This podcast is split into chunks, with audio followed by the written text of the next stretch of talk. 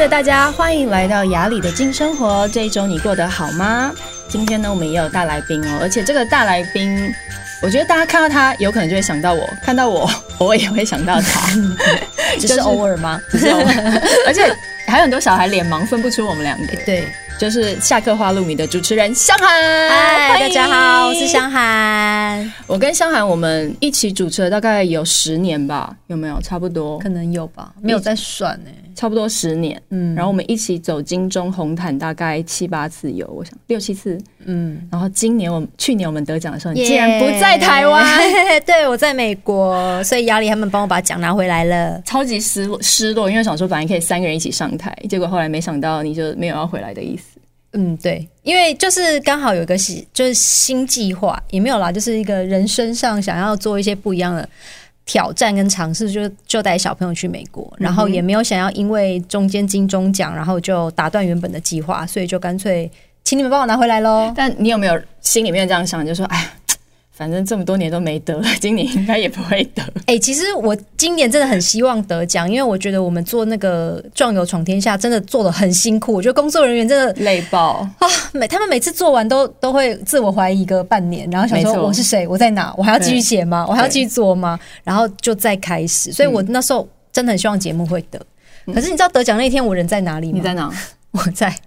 拉斯维加斯的沙漠里，沙漠里不是在赌场里是吗？不是，是在一个沙，我在死亡谷。嗯。然后我们在那个国家公园里面，在沙漠，然后我带着孩子，就是走在沙漠中，嗯、我就仿佛觉得我好像在带一个小小背包客，但这这背包客 才才七岁，嗯、然后也是跟那个小朋友一样我，就一直说好累哦，不想走，走不动，还要走多久？哦，你知道一模一样。然后那时候收讯也不好，嗯，对，所以你们。颁奖那天我们又有时差，嗯，总而言之就是我知道得奖的时候很开心，可是我在沙漠里收讯不好，然后我就心中耶，然后就睡觉。你是你是听谁说的？我好像是睡觉起来看到你们的讯息，嗯哼，对，那那时候的心情是如何？因为我们在现场啊，就很自然，就很开心啊，那个耶！然后我跟小兵很疯啊，什么之类的，我就说香寒雷，香寒雷，就想赶快转传简讯给你，很想要那种三个人一起一起。共度那个 moment 时候，对，就没想到你在睡觉，我在睡觉，然后半夜起来的时候看到一下讯息，然后就是哦哦得奖了。然后就嗯，然后隔天早上就是想说，哎，要不要跟那个大旁边，就是因为我跟我妹还有我女儿，就我们三个女生去沙漠里，本来想说，哎，要不要分享一下心情？然后因为早上起来就是很热嘛，然后继续要去走那个走那个那个沙丘，然后大家就就好像也没有很想要 share，然后我就觉得，所以你没说，我有说，好像有说吧，就默默说，可大家还是觉得哦，天气好热哦，哦。去买个咖啡好不好之类的，都没有人说哇，超恭喜你的妈妈，你好棒！有有有，我只有我只有我女儿恭喜我，我妹就说嗯，好热哦，要喝什么？妹好讨厌哦。对对，我女儿有替我开心这样子，嗯、对，所以你的金钟时刻其实是跟 April，就是你的女儿一起分享的，对，算是。有啊，我有跟我妹讲啦，但她有她好像就是没有听到、啊、听到这样子，嗯，对，她想说反正你都得过了。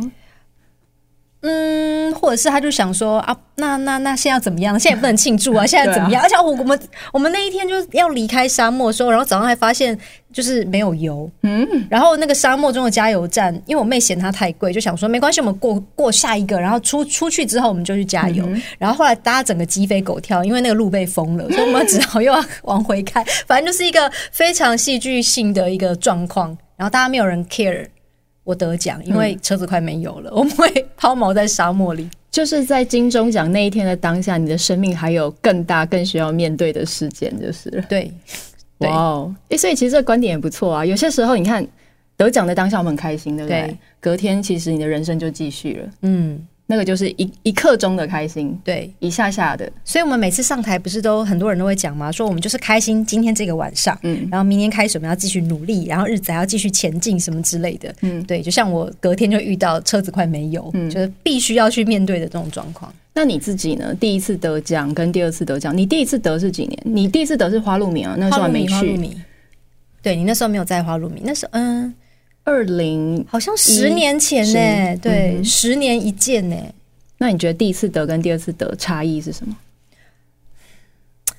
我觉得第一次得有一点觉得侥幸，就是说因为有前辈们的庇应或带领，嗯、然后就觉得这是一个很幸运的事情。可是今年啊，去年得，其实我觉得是应该，嗯，因为我们真的很努力啊，真的，嗯、对，而且其实我们我们真的在做背包客的时候，我们其实很很茫然，对不对？像我啦，我自己，因为一开始我觉得，呃，节目的定调跟。主持人的定位，其实我们要一直在抓，嗯、因为如果那时候我们就会想说，如果我们都都都都都放给小孩，那大家说，哎、欸，那有主持人干嘛？没错。那如果我们就说，哎、欸，那我们希望我们可以跟小孩有一些建议啊，或者是方向，他们就说，哎、欸，你们不能太干涉小孩，太投入了。对对对，你们要让他们自主决定。嗯、然后我们就想说，哎、欸，那我们到底去干嘛？然后你又不能不讲话。不讲话就被换掉了，又又不能一直讲话，嗯，所以就我觉得我们算是到第三季，我自己啦，我自己觉得我慢慢找到一个定位，然后跟一个角度吧，对，比较舒服的角度，然后也可以让大家就是背包客们比较发挥的角度。我自己也觉得，第一次得我得第一次是成语三思嘛，嗯、那一次也觉得就是团队很强，嗯，觉得自己很幸运被团队整个拱上去那个位置，嗯，我跟。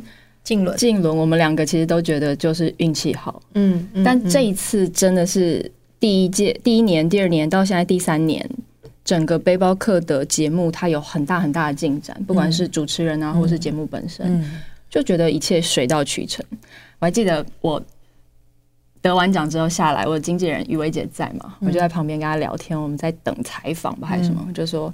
我说第一次得跟第二次得感觉真的超不一样。第一次觉得好幸运，嗯，然后这次就觉得嗯，I deserve this。你看我们感觉是一样的，对不对？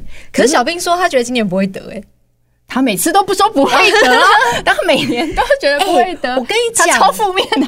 我跟你讲，我在那个 Las Vegas 的那个颁奖前一天晚上，我还刚因为这个事情吵架。怎么说？因为我就是跟他说，哎，你都。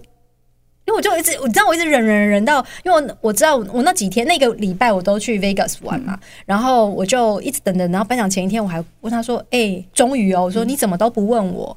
他说：“问什么？”我说：“嗯，就是有没有什么得奖感言啊？要有没有要帮我讲啊？”他没有要帮你讲的意思，他就说他就说又不会得奖，干嘛问？然后我就想说：“哎、欸，可是你知道吗？人就是不能这样冲突，对不对？”嗯、所以我就说。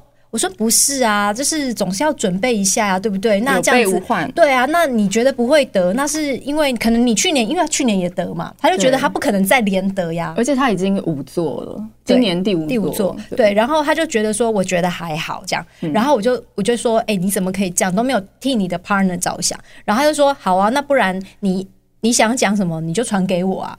然后就一副好像我要拜托他讲一样，然后我心中就想说，那我也可以去拜托雅里啊。可是就很奇怪，你知道吗？嗯、就是明明你就可以，而且明明他你老公你也在那边，对。然后他就给我一个理由说，我觉得还好，应该不会上去吧。嗯、然后后来我就想说，哼，算了，你就真的放掉了，就没有我有打，我有传给你吗？你没有传给我啊，但是他也没有帮你讲啊，他就是讲了两段他自己想讲的，是不是？还是他是心机，他想说，反正上去我就只想我。只讲我要讲，哎，他每次都说没关系，没关系，我上去都给你们讲，都给你们讲，那个时间全部都给你们两个，我可以，我一句话都不要讲都可以。哎，但是你上一次得奖的时候，他就是对你特别好，他他都让你们先讲，你记得吗？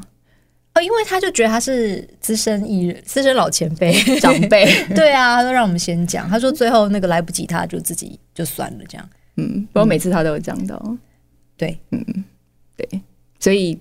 哦，怎么怎么？其实我们今天要聊的不是这个哎、欸，怎么聊了十分钟金钟奖？但因为我很久没看到你了，金钟你不在，到现在你回来也才一个多月吗？没有啊，没有，我十二月底就回来嘞。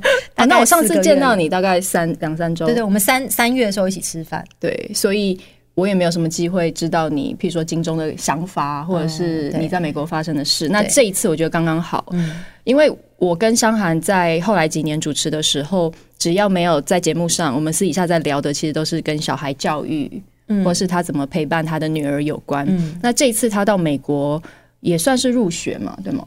哦，有让他去体验一下不同环境的学习。嗯嗯。那我觉得其实台湾跟国外的环境很不同，嗯、所以今天就想请香涵来讲一下。那在讲之前，先宣传一下，因为香涵呢，他也。最早的时候，你是不是晚上睡觉前都会念故事给 April 听？对，因为我的小孩就是我发觉他是一个听觉记忆的孩子，所以我大概从他三岁多就会念一些不是这么幼儿的故事给他听。对，那个时候三岁多就念很厉害的了，我听到我觉得很神奇。天方夜谭类似的，对，就是那个什么小小天使海蒂啊，小公子，就是那种西洋文学。对，然后因为他就是有有一个有一个作者，也是一个老师，他送我送我之后，我就想说，哇，这书我小孩到底大概要上小学才能看吧，嗯、我就把它放在书柜里。有一天他就看，因为封面画很可爱，就问我说，那这个东西在讲什么？我说很多故事，诶，你长大再看。他说，那你讲给我听嘛。嗯，对啊，我记得我第一次讲那个阿拉丁神灯，是为了我想去看那个。那个阿拉丁的真人版，我想骗他跟我一起去看，然后你要先给他有一点背景资讯，我想要告诉他这个故事很精彩，嗯、然后有那个什么神灯可以干嘛干嘛干嘛，然后我就先讲给他听，然后讲完之后就开始，哎，我就发现他会，他是会，他是可以，他虽然才三岁，可是他是可以，就是坐在那边听，然后也不会就哦打哈欠或者是跑去玩的那种小孩，嗯、然后我后来就才把他录下来。就越讲越复杂，因为哦，我记得我开始录的第一个故事就是《哈利波特》，因为我我讲了第一，我讲完第一集给他听，然后我就有一次我就发现我这集讲的也太精彩了吧，我都觉得我要撞到那个月台墙壁，然后我要冲进去了，然后讲那么精彩，我怎么可以把不把它留下来呢？如果他说妈妈那个好好听，再讲一次给我听，我就说没有办法。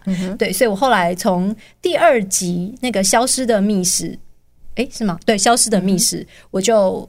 用录录音笔录，然后后来就有录一些其他故事。然后、嗯、你就后来也放上 podcast 给很多不一样的小朋友听。嗯，你的频道叫做香涵姐姐说故事。对，然后你录的内容很特别，你选了《三国演义》、嗯，《西游记》，对，然后还有《哈利波特》。对，反正就是你想念什么给他听，你就是放上去就是了。对，基本上我现在会放上去的都是我曾经跟他一起共读的记录。然后我也是想说。呃，所以，所以我的那个音设备啊，也没有就是非常的专业，因为就是要让他有个舒服的状态，然后我们在那边讲故事，所以我是用录音笔。那我只是觉得说，诶，那我既然都录了，那如果可以分享，让更多的孩子听到，那我觉得也很好。那因为像这些中国文学，有些老师会拿来上课，嗯，然后有老师就回馈给我说，他发现如果是让小孩看那个书、看文本，有些小孩他会看不下去，他会跑掉。可是如果配着这个。Podcast 这样一起听的话，他说小孩其实都可以把它读完，而且他会觉得会想要再看下去。然后我就发现，哦，原来这个东西是可以帮助小朋友在学习的一个辅助，我就觉得蛮好的。那像有一些姐姐们，她说的故事是那种幼幼版的，可能三四岁听的那种床前故事，但你讲的就是比较深刻一点点的，一边学，然后可以知道比较长篇故事内容那种。对，那如果妈妈们。需要的话就可以上去搜寻香涵姐姐说故事。对，现在在说的是《三国演义》。对，然后还有现在放第三第三集《阿兹卡班的逃犯》了，放那个《哈利波特》第三集。嗯、而且《哈利波特》很好用，因为《哈利波特》一个 chapter 大概就会快要一个小时。然后我小孩就会安静一个小时，你就放给他听，他就安静。对，或是我开车的时候，然后他一直吵我，然后我就会把笔递给他，然后就开始放那个故事，他就会安静一个小时。那你现在也可以就上去播你自己的 podcast。就直接用手机播给他听。对对对对对，可以。他然后他就会在车上立刻定格，然后就不讲话，然后就一直听。好，所以大家如果需要小孩安静的话，可以稍微使用一下 伤寒姐姐说故事，可以推荐给大家。好，然后所以我们再讲回来，就是其实 April 在台湾，他现在是二年级嘛，嗯。他离开台湾去美国的时候是一年级下学期，对，但是他一年级就选择自学了，对不对？我先让他上了一学期的学，然后我就帮他申请自学。嗯嗯嗯，为什么申请自学？嗯，因为小孩其实从小都是我带嘛，所以我一直是让他幼儿园大班的年纪才让他去试试看团体生活。然后那个他那时候的幼儿园也是一个比较实验性质的，所以其实都很自由。嗯、对，然后到了小学一年级的时候，就到体制内的小学，然后学校也是比较升学导向的，所以说功课啊，就当然就变多嘛。然后主要是我觉得那个学期的行进好快哦，就一下子就期中了，然后。每天都很多功课，然后每天都要时间到了，赶快写，赶快写，赶快睡觉，赶快睡觉，然后要上学，然后一下又期末了，然后就放假了。放假之后你就发现，哎、嗯，半年了耶！我小孩再半年就要多一岁了。嗯，然后我就发现我们以前都这样长大的，对，一下过一个暑假，然后就就就多一岁，然后就一下一个暑假马上就来，然后我就突然觉得，啊，我小孩会不会这样一转眼就小学要毕业了。会啊，就是这样长大的啊，好可怕，我就觉得好可怕。然后再加上那时候因为疫情，疫情就是有一阵子很严重，不能去上学，然后就觉得说。好像就失去了，不但失去了去学校的机会，也失去了跟甚至家人相处的机会。像我爸妈在国外，他们就三年都没有回来，就他们在美国，所以因为疫情的关系没有回来。对，然后他们也会怕说这个。Travel 的风险，嗯，那我也不想带小孩去，因为小孩更小，更小那时候还没打针，嗯，所以我就想说，那就不要动。然后一不动，我还记得我们上次去是二零，我还记得好清楚，二零一九年的万圣节，我们过完万圣节，嗯，我带他回来，然后我就想说，哦，那我们下一次的暑假还是干嘛的？我们可以 summer school 还是干嘛？可以让他去那边体验一下不同的环境。结果一回来就疫情，疫情嗯，对，就一零一一直到二零二二，嗯。然后后来你在台湾的学校是就在家里自学是吗？停课？我停课还是自学？嗯，我开始办自学的时候，本来马上就要去的，可是后来又一波疫情，嗯、所以我就先让他在家，就等于是在家里自己教。然后我们平常还是会有一些其他课程的安排，所以也就是还好，只是没有去上学，没有没有每天坐在教室里，然后没有每天有回家作业。可是我还是会自己教他，自己当老师。那容易吗？很难，哎、欸，可是你看来我们节目的很多小孩，他们都是自学的。他们报名的时候想要参加壮游的小孩都是自学，他们也都是妈妈教啊。可是我觉得妈妈教我分两种，一种是妈妈有点像是校长的角色，就是他安排一些课程，他是统筹，嗯、然后有一些是妈妈真的下去当老师，然后就他是校长也是校工的那一种，嗯、然后我就是这一种，嗯，对。然后，因为我觉得很多的小朋友讲的妈妈教我们，可能没有很深入的去了解他到底每天是怎么安排的。嗯、可是我真的是扎扎实实，就是国语也是我教，数学也是我教，生活也是我教。嗯、然后，呃，还要教完之后还要看他写那个写那个字，嗯、然后写那个字就跟他说：“哎，你这个字这样写不对。”然后他一一说不对，他就会马上跟你说：“吼！” 而且你一听到那个“吼”，你心里就会，你知道一把火就会啪。然后你在跟他，你现在这样真的很像妈妈的写照。对呀、啊，每个妈妈都这样啊。因为你你你他跟你，你可能就想象说，哦，你看你你小孩跟你顶嘴，你可能讲很抽象，可他不用讲什么，他只要吼，嗯，你就可以想象他下一次在吼的时候，你你那个心里的火是两倍三倍的烧，你就会觉得忍不住想要来个啊藤条，但是不体罚了，不体罚，可是你就会觉得你为什么要用这种态度跟我讲话？嗯，对，所以。刚开始在家里自学的时候，有一点像是影响你跟孩子的关系。我觉得在台湾的时候还好，因为到了后来带他出国去看我爸妈的时候，那那一阵子其实我们还是依然自学。嗯，可是呢，你就会发现他越来越 那个跟你抵抗的那个那个态度，还有就是你自己，你你也会焦虑，因为我觉得那个东西是跟我们刚开始自学，跟已经自学了半年了，你就会不知道说其实。其他的孩子他练习到了什么程度？然后你的孩子在还在那边给你写三个在那边吼的时候，你就觉得你知道你同学写多少写多少遍吗？你有什么好抱怨的？可是他就会觉得说你讲的话我都可以不用听，可是老师如果讲的话，哦，好像因为某些原因，我我我就是马上要服从。嗯，所以尽管你已经选择自学了，可是你心里面还是会有一把尺，就是一般孩子或是他同班同学学习的进度这把尺是吗？嗯，我觉得会，因为除非这个孩子，你就是永远他不要回到体制，或是他有个长很长的时间是他可以不回到体制，你也可以，你也可以带领他，或者是你也可以让他有一个舒服的学习的进度的话，我觉得那可能没关系。可是因为他常常跟我吼，然后我就会觉得好像我好像我自己好像也不是这块料，就是如果我们要一起合作的话。嗯，我觉得孩子要很自发，可是这么小的孩子当然很难自发。我觉得还是要带，所以那个在带的过程中，我就会怀疑自己，说我其实是不是不适合。而且我觉得也会回到我们自己本身。有时候我们虽然是妈妈，但是我们也是我们自己啊。就是如果我的人生都要为着你，想要你有一个更自由的学习环境、跟空间、跟想象的话，那我都不用做我的事了嘛。所以刚开始自学的时候，你跟 April 都有一个很大适应的过程。他很开心，他就觉得耶，不用去学校。你还记得你刚自学的时候，我们有约出去吃饭吗？跟新平姐，对不对？嗯、然后你在讲的时候，我觉得你压力超大。你刚开始的时候压力非常非常大，因为会不知道，会不知道那个就是那个东西是一种。你不知道那个距离在哪里，你会觉得好像有一点差距，可是又好像还好。可是当你常常觉得还好的时候，那个距离可能又会拉大。可是那个是很抽象的，那个是一个没有，因为我们也没考试，也没有评量，也没有任何东西，所以这个这件事情是完全是你自己心里想象出来的一个一个压力跟惧怕。嗯，对，因为你也是第一次自学，对，你也不知道孩子一年之后会变得怎么样。对，那好，所以后来。经过了一段这样懵懂的时光之后，你就决定去美国了。我就想去看我爸妈啦，然后依然带着那些课本啊，什么东西就就是去了嘛。嗯、对，还是继续的教他。那只是我觉得我自己后来就是比较，我不知道是放下还是放弃，嗯、就是一线之隔。因为我会觉得说，嗯，假设同样的字，小朋友要练同一个字，小朋友他的同学练三十遍，他只写三遍，嗯、那就少了十倍嘛。可是呢？我后来就跟我自己讲说，反正这些字，如果他人生中要会，他终究会学会。所以妈妈的心灵喊话是吗？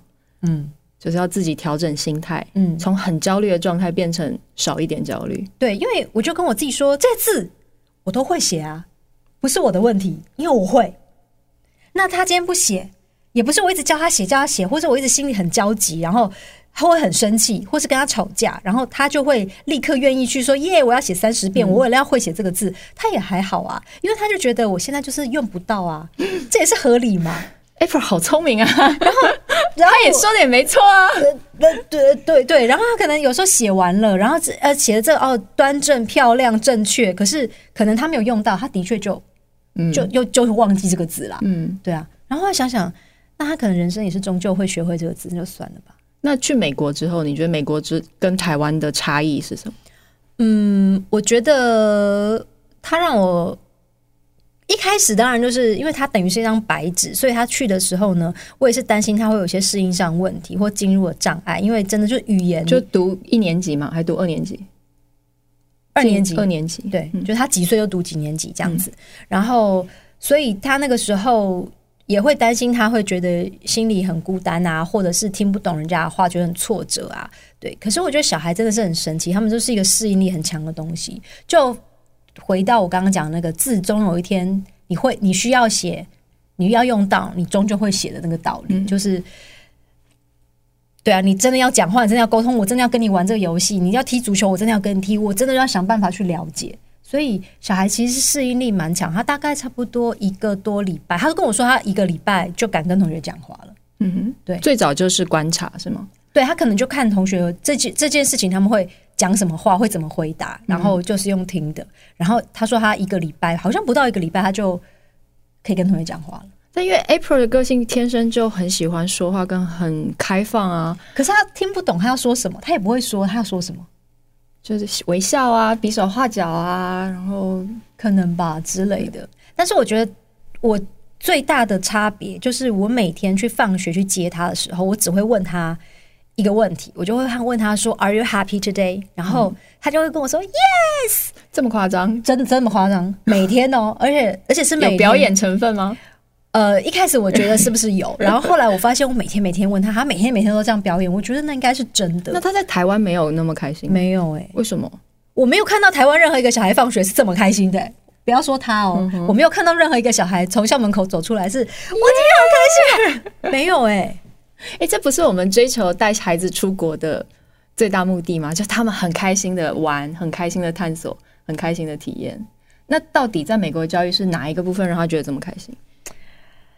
呃，我曾经问过他，我说为什么每天那么那么开心，而且他每天是很期待去上学的。嗯哼，对。然后他就说，因为他觉得学校里很，嗯，就很好玩，然后很自由，然后他感觉讲的很抽象。对，他就是讲的有点抽象，就是嗯，可能他们的下课时间，我觉得下课时间好像每一个那个。区间好像都比台湾的长一点点，因为我记得台湾好像有那种类似五分钟的下课时间，十分钟啦，有有有短到五分钟的，就第一个下课好像早自习到第一节好像是五分钟，那、嗯、哼我就觉得五分钟能干嘛？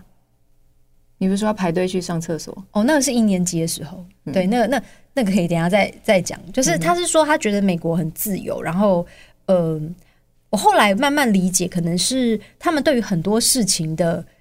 的一个讨论，嗯，好像不会有一个规定的答案或是一个限制，好像他就会觉得可以这样，也可以那样，所以小孩在里面他是觉得很轻松的，就是他是有空间的，好像是对错之间是有空间的。对，可是我没有办法一个明明确的明确的事件呢、欸。那你说要讲那个老师的事？你说你他美国老师是不是？对好，就是我觉得，我觉得在台先讲在台湾，他他念过一学期嘛，嗯，然后我会觉得台湾。嗯，他常常会回来跟我讲一些，连我都会觉得啊，为什么？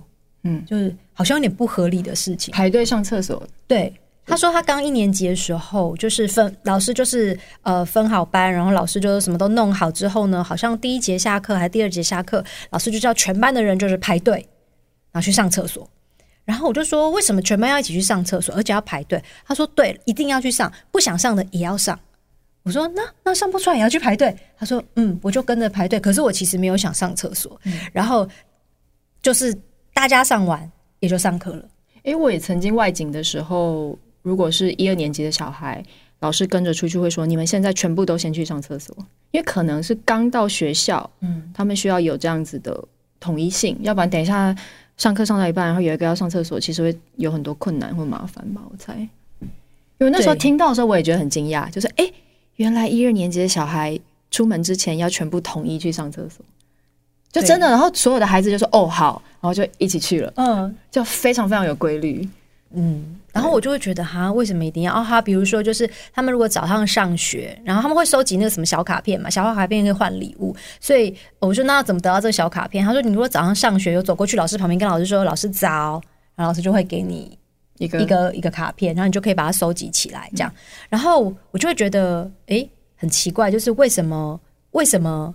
呃，你想跟老师说早安，我觉得是件很好的事情。可是为什么要为了要得到那个东西而去跟他说早安？这是我当然知道是希望你有礼貌，可是这个顺序对不对？对。然后像他去美国，他进去学校哦，他没有人规定说。你要，要上厕所，呃，上厕所，对，就是想去就去。可是进校门的时候，至少我看到的部分、嗯、就是没有人规定你一定要跟谁说早安。比如说有像台湾，他们可能就希望小朋友，像他的学校可能希望小朋友看到什么导护老师，看到那个什么负责哪边的老师，你就是要走过去，你要很，它是一个，它是一个 SOP 哦，你要走过去，然后在那老师面前站好哦，然后跟他说十分钟，老师再见，然后老师就会嗯，然后就会拿出一张卡片给你哦。好恐怖，真的。然后我我他跟我讲的时候哦，我还想说啊，为什么？而且后来我真的就看到那小朋友是那种耶，放学了，然后就是然后走到那快老师快到接近老师他们就开始正常走路，然后就是正常走路，走走走走走到前面，然后说老师再见。老师真的就是这样拿出给他哎，我就哦，那不是就是说狗狗要握手的时候，你就是给它一个饲料，这样，它只要一握手，你就给它一个饲料。对，他就知道说，我到那个地方的时候，我就要慢下来，然后我就会等拿到一个东西。然后，可是像我送在美国送他去上学的时候啊，我发现他，因为他一开始语言嘛，他也不认识这些老师，他当然就是不会主动的去跟你说早安。可是我发现每一个老师，就是不管是在校门口的、指挥交通的，还是什么校长的，他们都会就是 Good morning, sweetheart. How are you today？然后就是每天就是 Good morning，然后这样子。然后他有一天就突然觉得。我也要跟他，我也我也想跟他说早安，而且重点重点是每天人都叫，每天都有人叫你 sweetheart，你当然很开心。对呀、啊，你每天 早上上学，你就是一下车，然后人刚睡醒，然后叫你说 sweetheart。我现在有人天天叫我 sweetheart，我每天也很开心，好不好？是不是？然后他就是有一天突然觉得，哇。我要跟这个人说早安，我也要回应他。对，嗯，然后那个东西没有，然后那个人没有拿，老师没有拿卡片给他，我有看到没有？但是就是那个 sweetheart 就让你觉得说很贴近，对，就他看到你很开心，然后你也是用很开心的心情进到这边，嗯，对。然后我觉得还有一个很不一样的感觉是，嗯，就是我们我们在那边的时候，其实其实我就讲到嘛，讲到其实我要当老师，我要当妈妈。然后他又会把妈妈把把老师当成是妈妈，嗯、所以他不会听妈妈老师的话，嗯，有变成绕口令的感觉。就是反正妈妈做任何事情都是有一点空间的啦。对，嗯，就是他就不会鸟你。嗯，然后我就是到那边，我要教他国语，然后又要帮他看英文。然后因为他完全是不会，我在这边没有让他补习，所以嗯，就是那边一样啊，就大就文章啊要阅读啊。然后我就想说，完蛋完蛋完蛋了。然后我自己心里的小剧场就会觉得说，如果他都不会，他一定很挫折。他会觉得我不属于这里，我格格不入，我糟糕了，我在这里该怎么办？我自己心中就就是帮他想很多哎、欸，对。然后我就想说，那我要帮他赶快 catch up，所以我如果让他这些东西都呃可以很快进入的话，他可能就会少一点挫折。哎，所以你有点虎妈哦，我是啊，你超虎妈的，我对，嗯嗯。哎，你记得我们之前有一次外景，我不知道在聊聊到什么，嗯、因为我们两个，你是台南女中的吗？对吗？嗯、我是台中女中的，嗯、我们在长大过程中里面都算会读书，嗯，我们就曾经聊过，就是说。有没有一天，我们的小孩生出来之后，他是不喜欢读书，或是不愿意读书？嗯、那我们心里到底放不放得下？你放得下吗？你现在还没生，所以我还没生，我不知道，所以才可以问啊。可是 April 如果她是我女儿，我就会觉得，我就看到很多她其他的优点，但我猜会担心是真的，会有一点担心。嗯，如果不是像你这样虎妈的状态，因为他是很自由的小孩啊。他，你看他有那么艺术天分，然后有语言天分。如果他想做他自己喜欢做的事情，那可能不会是读书这件事。但是我们还是会，我觉得我啦，因为你还没生嘛，生那我必须讲说，我现在的这个案例就是这个 case one，、嗯、他就是对他有一些他很自由，然后他有一些他自己擅长的东西。可是我会不会心里还是觉得，因为我是我是会读书的人啊，嗯、所以你是不是其实应该也不会差到哪里去.对，就是。我必须承认会，会心里会这样子。我们上次好像聊，大概就是说，其实也是很很难，对你很难放下。对，然后呢，我后来就是，所以我就带着这样子，希望他可以就是不要挫折，因为如果是我，我可能就会挫折嘛，对不对？因为你就是标标准高的人，自我标准高的人。对，那我就会直接联想到，如果今天我这个东西都考不好，或者是我这个测验我都看不懂，那我是不是就会觉得我更？更不足，所以你也投射自己在他身上，我觉得都会耶。对，嗯、然后所以你想帮他多想一点嘛，嗯、因为你自己会遇到，你怕你自己遇到让你自己没有办法处理状况，你就想先帮他呃做一点准备。天啊，你想这一段就真的是妈妈的心情，对，然后真的就是妈妈哎，对啊，然后我想放诸天下四海皆准，每一个妈妈都这样想。对呀、啊，哎，我我要找那个照片给你看。好，我先一边讲，就是老他们他们呃，在那个上学的时候，因为他们我觉得功课当然是比台湾少啦。嗯、然后可是呢，他们就是每个礼拜一老师会发一张纸，每天就是三样功课：文法、grammar，然后呃 spelling 要拼字，然后还有一个 math 数学，就这样子。嗯、然后可是呢，那个 spelling 它是礼拜一发，礼拜五考，所以你会有四天的时间。美国也要考试？对。但是是像台湾这种听写压力这么大的吗？哦，我女儿他们老师很认真，他们的听写压力是真的很大。像一般老师不是都会圈词吗？就把它圈起来哈。就是比如说清脆，好，我们就哎、欸，小朋友现在写清脆，你知道吗？还有庆生的那种难字。然后呢，老师可能不是考清脆跟庆生而已，他可能就会考说清脆的高山，二快乐的庆生。然后小孩就已经想说“庆”怎么写了，然后还要想啊“快乐的乐”，然后、嗯、好难、哦。我女儿第一次考试就哭了，因为她压力好大、哦。老师在攻虾米，在台湾当小学生压力好大。对，然后后来就是他美国也是要考，然后但老师也是念单字啦。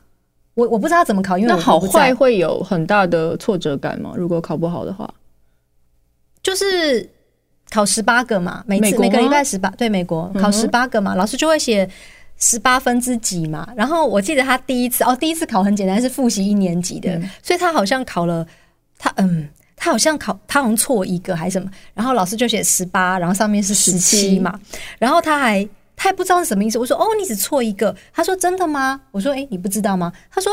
我说这个十八就是十八题啊，然后十七就是对十七题的意思啊。他说啊，我以为老师今天写十七月十八号，我还想说老师怎么不知道今天几月几号，怎么那么笨？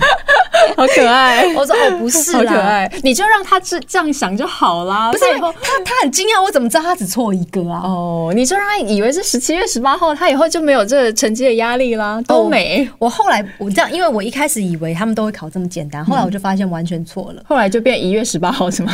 他他有一次最夸张哦，他就是我们，因为我我会每个每天给他复习，嗯，然后我甚至复习到把他那个字都写下来，然后贴在房间的墙壁上，我找照片给你看。嗯、然后呢，就是我每天每天就是会一直想办法帮他，我老天，帮他，因为他是图像记忆的人，所以我知道这个东西也许可以帮助他。哇，你超虎妈哎！嗯，你超虎吗？你要讲几次？这样吗？哇，我很用心但，但是我每次跟你聊的时候，你都说，嗯，那就这样啊。他以后什么造化都靠他自己啊。那是后来啊，是现在啊。那时候去的时候，会想要帮他准备啊。嗯、然后结果就他最最夸张有一次，就是回来只有十八，然后上面是四，那 OK 啊。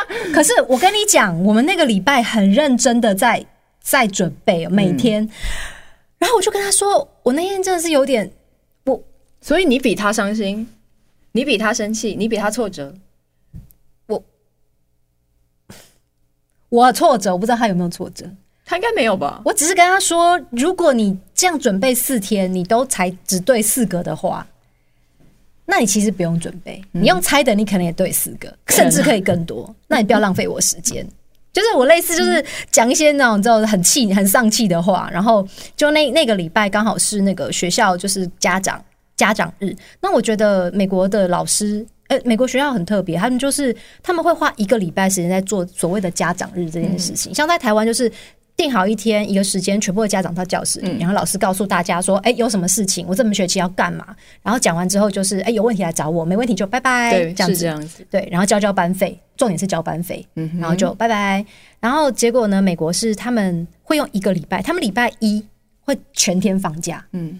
因为老师要一一跟家长约好那个对谈的 schedule，就是他讲话的时候只能有你在，他不会再有别的家长或别的人在的时候去谈论你的孩子的事情，嗯嗯、他不可以，除非你要等到大家都不在的时候。然后从礼拜一放假，二三四五的每一天都提早放学，反正他们就是一对一的亲师日就是了。对，然后他们要确保每一个家长都会有一段完整的时间，然后让老师跟你讲。聊孩子的状况，然后我我记得我那个时候就是嗯，刚好他就是发生了对四个的那件事情，所以我在跟老师对谈的时候，我就跟老师讲，我就说，我就提出这个问题，然后我就讲说我我不知道该怎么办，因为我们每次在准备这个东西的时候，我们有时候都会 fighting，然后会关系不好，嗯，然后即便都如此了，都已经吵过了，都都已经讲过了，然后孩子对四个，然后我我。然后老师，我也老老我老师也看到我后面贴的那些纸哦，我就像真的像贴壁纸一样，把所有的单子都贴在，嗯，每个礼拜的单子都贴在墙壁上。然后老师就跟我说，他就说你已经做的比很多移民家庭的父母做的多了，嗯，他觉得这样是很好的帮助。嗯，然后老师就跟我讲说，我跟你说，如果你真的很你你们如果会关系不好，你们会吵架，那你就不要教他。直接就叫你不教，他说你不要教，我来让我教。天啊！然后我当下就觉得啊，因为我的感觉是在亚洲的亚洲的教育是老师最好不要找家长，因为找家长就一定是你小孩怎么了，老师会说：“哎，妈妈可以跟你讲一下吗？写一下联络簿，对，或是啊那个小孩子最近他在哪哪一科怎么样怎么样，你就会觉得压力好大。然后我要怎么帮助他？然后小孩也会压力很大，因为他被告状了。对。然后大家都存在着一种，我告诉你喽，所以是你的事喽。嗯啊，那你知道喽，那你要跟他讲哦，交给你喽，交给妈妈喽。大家就会感觉好像那个东西推推推推告诉你，可是我当下跟他跟老师讲说，我们为这个事情然后关系不好，说老师竟然跟我说，来，大家都不用推给我。嗯，对，好疗愈哦。然后我当下就觉得，哎。好不一样哦，就是原来这件事情不是我的责任，不是我该扛的，不是我该把压力放在小孩身上，不是我们两个应该想说来来来开会该怎么办嗯的事情，嗯，而是有一个人告诉我说，维持你们关系是最重要的事情，所以任何会影响你们关系的事情就给我吧。超疗愈！我跟你说，其实我弟弟妹妹他们是十岁左右出国嘛，那我弟大弟有一阵子我。妈妈没有办法去陪他们的时候，我那个暑假有大概半年的时间，我去美国陪他们。就大学毕业的时候，嗯、那他那时候几岁？大概十四岁。我二十二岁，他大概十四岁。他们大概就是十岁到十四岁左右。嗯，我也是代表我的父母去参加青石座谈。嗯，那因为我大弟呢，他语言上的能力、学习的速度比较慢。嗯，那我就代表我的父母去跟老师沟通这件事情。的确，我觉得在台湾的家庭里，有甚至都你已经离开台湾的教育了，嗯、你的家庭的状况还是一样，你会望子成龙、望女成凤，嗯、你希望孩子受到更好的教育，那么你就一定要把他放到最好的位置，你要给他最好的资源，他花最多的时间读书。嗯，我去参加亲师座谈的时候呢，我就跟老师说：“说老师，我的弟弟刚来这里，然后我觉得他的语言上面好像没有办法跟得上。”嗯，我觉得。其实这个问题好像有点大，嗯，然后那老师，我们就我我我忘记是不是一对一的，嗯，但是我是坐在孩子的椅子上，然后老师就站在站在旁边，对，他偶尔还坐到另外一个桌子上跟我聊天，嗯，他就说：“是吗？我们没有觉得啊，我觉得你的弟弟他是一个什么样非常优秀，然后很活泼，同时呢，他有很大适应能力的孩子。我觉得你认为的语言问题，他可能经由时间慢慢就会好了。”那时候我听完的时候，我十八、二十、二十、二十二岁，真的会流眼泪耶。嗯，就是好好疗愈，好疗愈。跟怎么有人，他其实是可以从另外一个角度看一件事，然后这个人还是带领你孩子的人，嗯、他是老师。嗯，然后那天我离开那个亲师座谈会的时候，我的脚步都是轻盈的。嗯。然后就释放很多那种啊，天，我好希望我弟弟加油，我好希望他加油的那种焦虑。嗯，因为他那时候十四岁，已经是一个就是青少年的年纪，嗯、所以他也会有一些课业的压力。嗯、你看我那时候给他，我就是贴满墙壁啊，整个墙都是。对啊，看得到吗？他有在动吗？我好像只拍了十秒。有啊，超多的你这根本就是像联考一样。对，因为他就是一个 cute cube use 对啊 huge feel。什么？为什么要这样放在？因为他的每次每天的那个没有哦，就是他我后来二年级已经学 January，对啊，还有 Judgment，还有 Dangerous，哇哇，对他们那这个学的很快啊。对，然后因为老师那天就是他跟我讲说不用不用我教他教的时候，他其实有跟我讲一下，他说比如说他们都是怎么教的，比如说为什么那些你刚刚讲那些字为什么会有 cute 对 U。U，然后 E U E，然后就是 U S E 什么的，他们就是都会发一个同样的音，所以他们会在那一个礼拜的文章里会有那一些字，然后那一些字其实其实是有一个逻辑的，嗯。然后后来我就发现，哦，原来可以这样，而且老师他他像我，我都会把它分拆，比如十八个，我就会拆成。呃，什么四个、四个、三个这样子拆，嗯、可是嗯，老师就是说他会从礼拜一就 go through 全部的字，嗯、然后就开始用一些逻辑去把它分，然后我就开始用老师的方法。对，从那那一次开始，他就没有再四个了。他到最后其实是我可以不用帮他写，不用帮他贴，然后他自己准备，然后他可以对十八个。那那一次你跟老师聊完之后，你跟 April 的相处有什么改变？我们相我自己啦，我觉得我自己，我自己比较有一点释放。觉得说这些事情不是不该都是我的责任，不该都是我们把他拦起来。对啊，你干嘛一直活他的人生呢？可是你知道，有些小孩他也会把他的事情变成是父母的责任，嗯，因为这就是一个共同推来推去的结果，就是主要主事的人推给大家，告布布达大家说，哎，现在有这个事情哦，啊，你啊，你啊，你们大家瞧一下，嗯，然后这相对关系人就会开始。就是不是你就是我，不是你就是我，然后哦，我弄不好，那可能是妈妈你怎么样怎么样，就是我觉得会这样。嗯、那可是这个老师给我另外一个解套一个路，这样子就是放手。对，我觉得对我自己有一个第一，我信任了这个人，然后第二，我相信他是会成为我们的帮助者。嗯，对。然后对小孩，他还是一样，他还是跟我说，吼、哦，每次跟他讲说那个什么字要怎样，他就 而且他会责我会。他他一责我，就是你知道比吼更更让人家生气。嗯、然后后来就是也是有，所以那天那天跟老师聊完之后，你们关系就变好了吗？还是嗯，我就没有再讲出那些什么，那你就用猜的，还可以多，还会对比四个多这种这种丧气话，或者是这种酸他的话。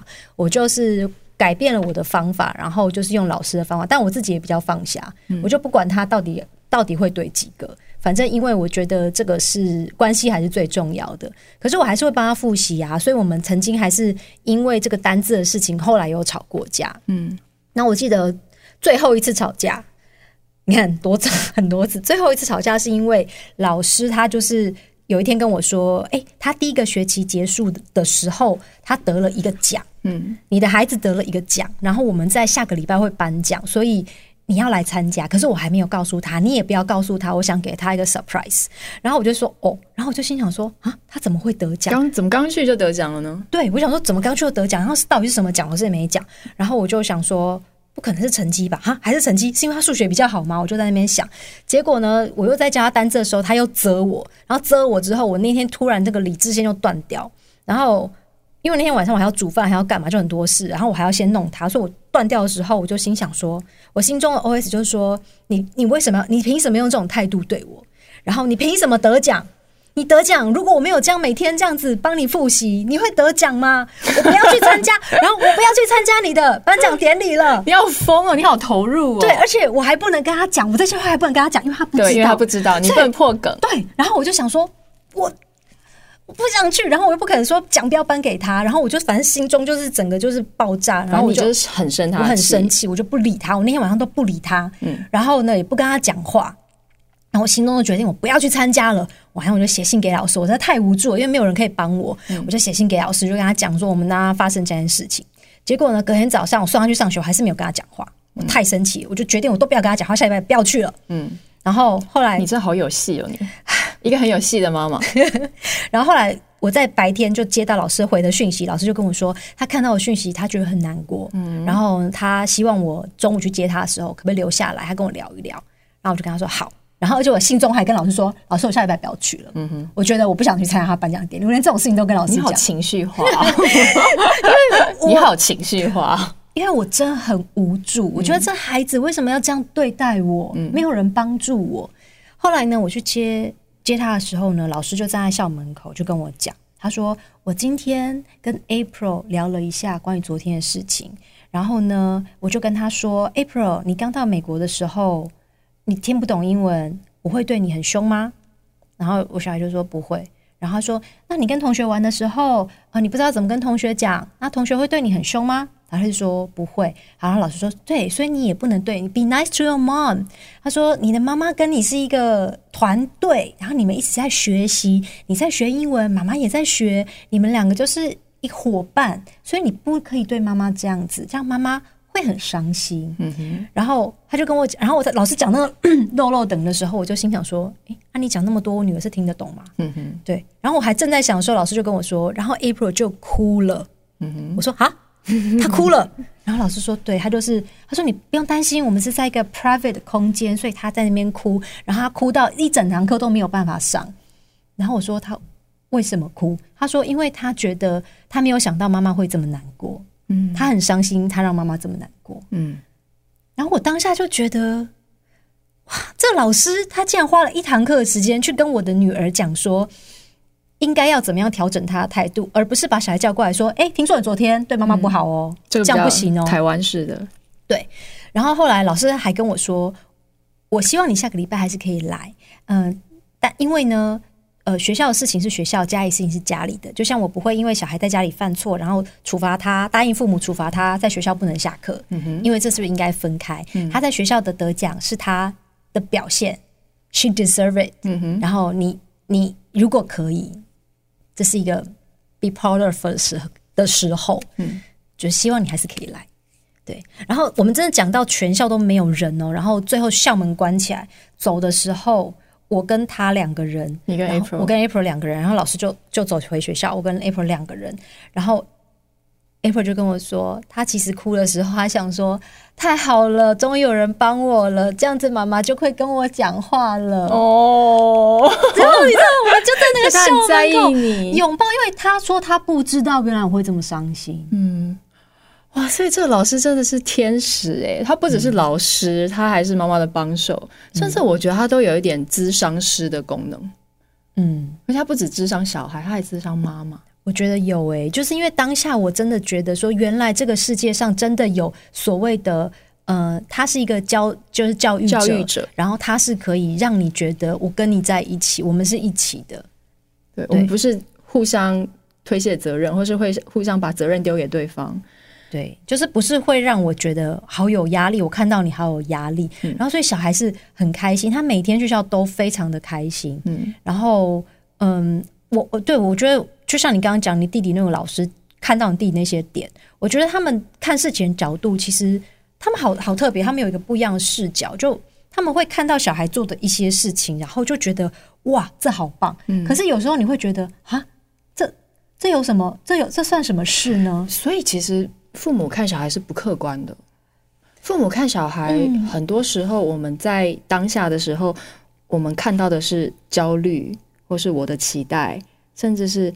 我跟你之间的关系，所以应该是去看这个孩子他是什么样式，而不是你希望他成为什么样子，嗯、或是你期待他马上怎么样。嗯、像我记得我我我就是有去帮忙学校办那个活动，圣诞节时候办活动，然后呢，就是有家长会来，然后其实就是一件小事，嗯，就是比如说呃要卖这个要卖这个这个玻璃罐，然后。嗯呃，可是桌上摆的就没了。然后有小朋友问说：“哎，这个粉红色的，那有没有其他颜色？”然后他说：“没有了，桌上没有就没有了。”就是大概是这样回答。结果那个妈妈的女儿就在那个桌子底下发现了一个纸箱，然后那个纸箱里面刚好有别的颜色。然后就说：“哎，这边有别的颜色。”然后那个要买的同学就说：“哦，真的太好了耶，我可以有别的选择了。”这样子。然后那个妈妈就指着他女儿说：“呃，谢谢她。” That's my daughter。然后我就想说，非常骄傲的时刻。对对，然后你就想说，哎，他不就是找到个箱子而已吗？他就说，Hey, that's my daughter。然后跟大家讲，我女儿哎，我女儿哎，她很棒。对，然后你你就看到那个小女孩脸上表情是，她觉得她自己好做了一件很 reliable 的事情。嗯，然后下次有什么事情，真的是可以麻烦她。可是你知道，有些时候我们就算是大人，我们都需要被赞美。对。我们我们的日常生活，太多人给你规则，太多人告诉你要怎么做好，或是觉得就应该的啊，对啊，而且我们也很需要每天被叫 sweetheart 啊，拜托，嗯、我们都需要爱，我们都需要被看见。嗯，其实对孩子来说，当他小时候一直都知道被赞美、被看见是什么，嗯、对，他会很容易看见自己，而且他会去赞美别人。嗯，他他就是他们很自在的在那边，就是因为他做什么事情不会被先说。哎，你是不是不行哦？嗯、而是哦，你要这样，嗯，你要这样，嗯，哦，这样哦，很棒，都好，都好，对，空间，对。那半年之后回来台湾，你觉得嗯，April 或你最大的改变是什么？有吗？April 有吗？他每天都说不想去上学，回来台湾就我跟你讲，这就是遇见过相对的天堂之后，你再回来对台湾之后，就觉得嗯，每天都要一直考听写，好难哦。对，就是嗯，我也不知道哎。其实我我觉得这边的出发点跟利益也也都是好的。其实我觉得我我自己现在会开始欣赏，看到不同地方的做这些事情，它到底是为什么。然后其实像我以前可能就会觉得说。有必要这么多吗？嗯、有必要写这么多吗？有事吗？嗯、然后现在我可能就会觉得，哦，没有关系。比如说像那天很呃很好笑一件，举个例子，真的很很，我这我到现在还是想不懂为什么，就是呃要写每一个每一课的单字，写写写写写，然后写一一个单字写两次，写两次写两次写写完，然后第一课写完就句号，然后第二课嘛写写写写。那因为我就觉得全部字都连在一起啊，所以我就让他第一课写完句号之后，剩下还有两格，嗯，我就说那你就从。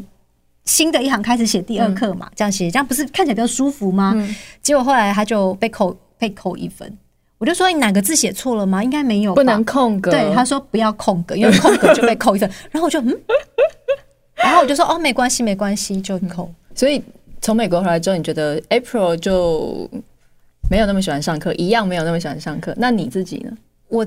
你说他喜不喜欢他上课？有 没有改改变改变的部分？哦，改变哦，我觉得我对很多事情就会比较不那么呃，非要怎么样不可。就比如说，回到我们一开始讨论问题，我们是第一志愿的的人的孩子，那我们会不会希望我们的孩子也一样这样？我现在真的觉得就还好。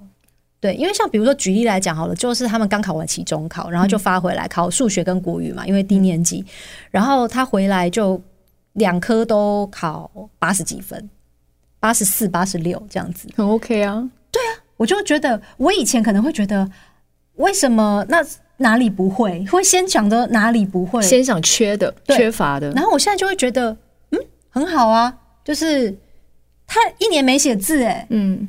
然后突然间六课的东西这样累积起来，我觉得八十几分 OK 啊。所以你也学会从不同的角度欣赏这个孩子的样貌。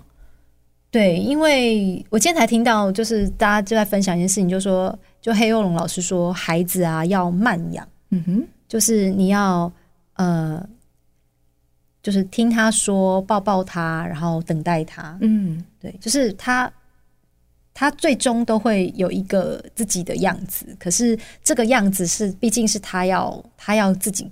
跟这个样子过一辈子的，那他得要接受舒服他自己的样子啊。嗯，就如果我们每天都说，欸、你这样不好，那样不好，久了他就会觉得我是一个怎么都不好的人。是是，那他怎么他怎么跟自己相处？因为有一天我们离开他了，我们可能觉得啊，你看我一直念你，然后念到有一天我终于不用跟你生活了啊，终于我不用念你了。可是他怎么跟他自己生活呢？所以在美国的教育，那个老师好像真的有帮到你一点，放松，变自在。有诶、欸，然后我觉得他也帮到我的小孩，就是我小孩有一个像他现在联络部就会写说你要做家事，要写什么家事。如果你有做家事，就会给你一个印章，嗯、印章一样可以换东西。嗯、然后呢，结果他每他不做家事，老师就会打一个问号。嗯，然后他就每天都被打问号哦。嗯、那我就说啊，因为有些小孩会故意写，为了要写，比如说倒垃丢，他只是把卫生纸拿去垃圾桶，他就会写说倒垃圾了。然后倒垃圾就听起来好像是一个全家的垃圾嘛，嗯、可他只是丢一张垃圾，我觉得也不需要这样，就是就是有一点太灌水，有点为了完成这个功课做的事情。对，然后他就是他真的没做就没写，那我觉得 OK。嗯、然后他只是每天都被打问号，每天都被打问号，然后老师也不喊不辞辛劳的每天打问号。然后我就有一天跟他说：“哎、欸，你的联络簿都被打问号、欸，哎。”他就说没关系，管他的，就让他打。然后我就，然后后来有一天他洗了便当盒，我说：“哎，那你今天洗便当盒，你要不要写说洗便当盒？”他就说不要。我说为什么？你有做耶？